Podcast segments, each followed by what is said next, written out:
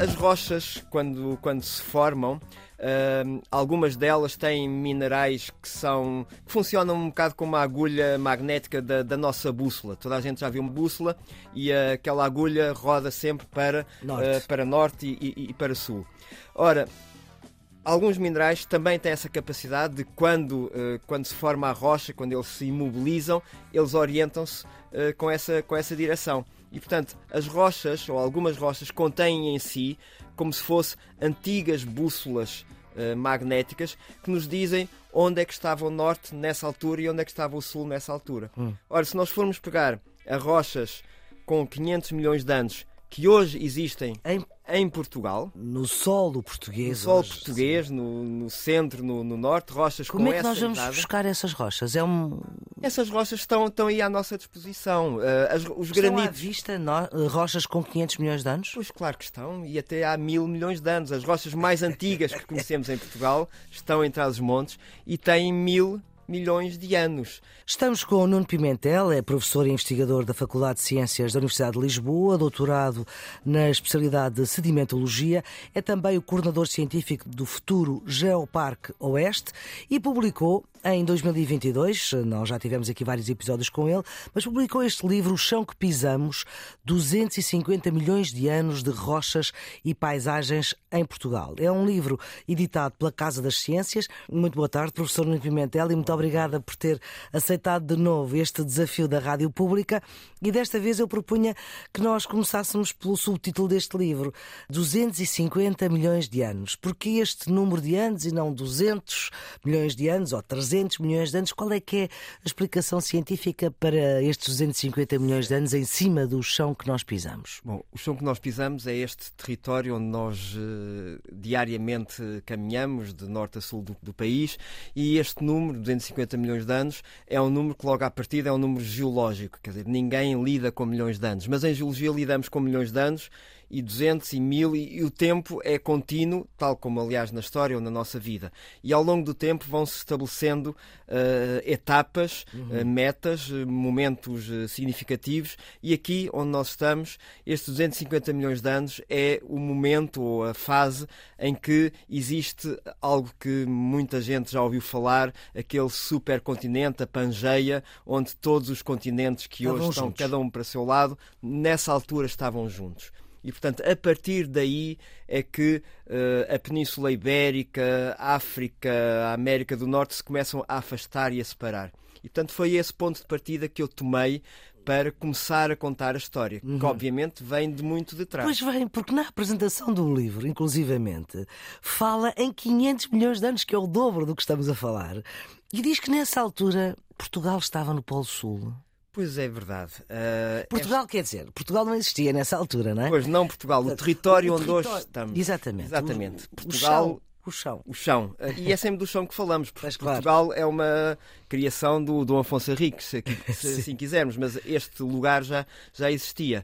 E tal como uh, nós sabemos este que... lugar geográfico, ge... geográfico não, porque não era nesta geografia. Pois, era um lugar geológico... E não geográfico. E não geográfico, porque... Uhum tal como uh, desde que a Pangeia se começou a fraturar e a abrir, uh, a Ibéria foi para um lado e a América foi para o outro. Isto significa que os continentes uh, andam, passeiam, derivam e essa história não começou há 250 milhões de anos, começou muito atrás. E nós podemos recuar há 500 milhões de anos, que é o início do, da chamada era paleozoico, e nessa altura, de facto, este território estava lá embaixo, junto ao Polo Sul, e veio andando para cima, aos poucos.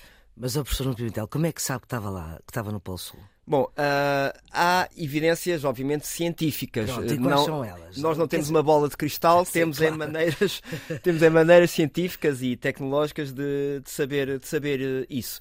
Bom, uh, as rochas, quando, quando se formam, Uh, algumas delas têm minerais que são que funcionam um bocado como a agulha magnética da, da nossa bússola. Toda a gente já viu uma bússola e aquela agulha roda sempre para norte, para norte e, e, e, para sul.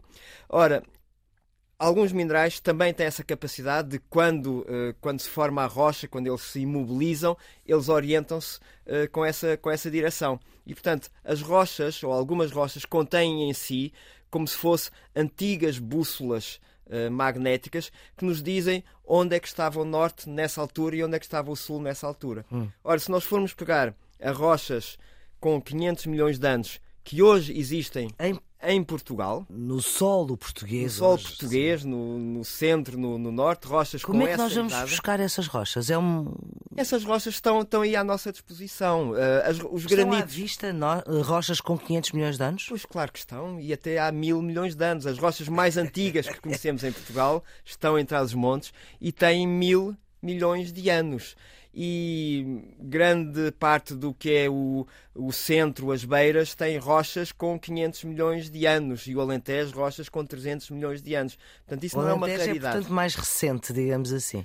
Uh, mais recente. Geologicamente, geologicamente mas uh, ainda estamos há 300 milhões de anos e a história continua.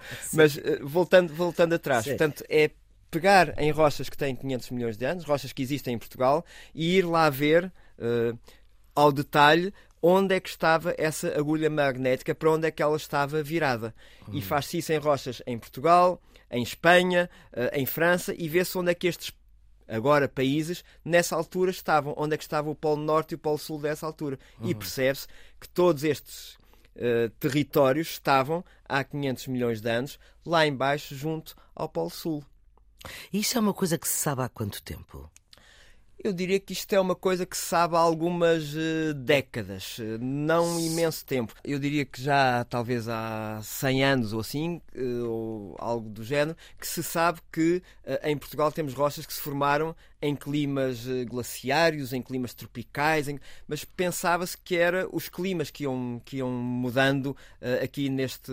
Ou seja, pensava-se que Portugal estava sempre no mesmo sítio. Portugal quer dizer que este espaço Sim. que nós habitamos estava sempre no mesmo sítio e que o clima é que ia mudando e havendo as tais alterações Sim. climáticas. Mas depois começou-se a perceber que havia tal deriva continental, começou-se a perceber que estas rochas antigas já tinham estado geograficamente noutro lugar e uh, a adquirir também a capacidade de as datar, de saber que idade é que elas têm. E para isso tem que se ir aos isótopos radioativos, ao urânio, ao tório, ao chumbo. Nós hoje conseguimos datar as rochas, uh, analisando isótopos radioativos que elas têm, que sabemos quando se formaram que proporção entre o isótopo A e B é que tinha. Sabemos que com o tempo essa proporção vai variando e conseguimos assim estudar como se fosse esse relógio geológico que existe nas rochas e dizer, bom, se hoje a proporção é esta, então a rocha tem 200 ou 300 ou 500 ou 30 milhões de anos. E, portanto, conjugando, datar a rocha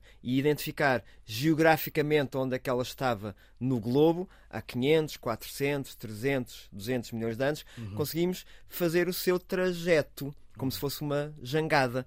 E que há 500 milhões de anos estava lá embaixo no Polo Sul, há 300 estava no Equador, há 250 estava a passar para o hemisfério norte, onde hoje está o deserto do Saara, a caminho de onde está hoje, mas foi um longo caminho. Mas como é, como é que a rocha vai andando, não é? Não tem pernas?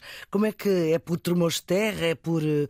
Não, as rochas vão, vão andando, uh, os continentes, ou as placas vão, vão andando. Placas, cá está. Também as placas tectónicas, nisso. que é uma expressão que aos poucos vai entrando no léxico, principalmente do, dos estudantes.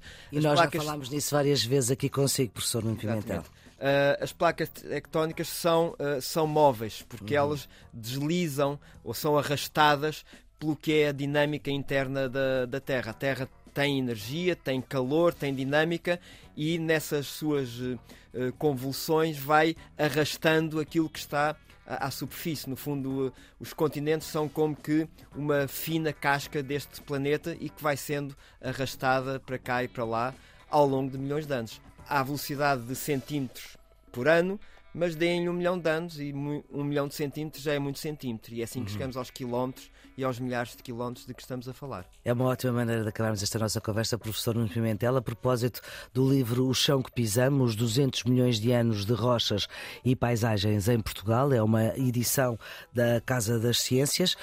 Um, a produção do Serviço Público Bloco Notas é de Ana Fernandes, os cuidados de emissão de Paula Guimarães. Então tenham um bom dia.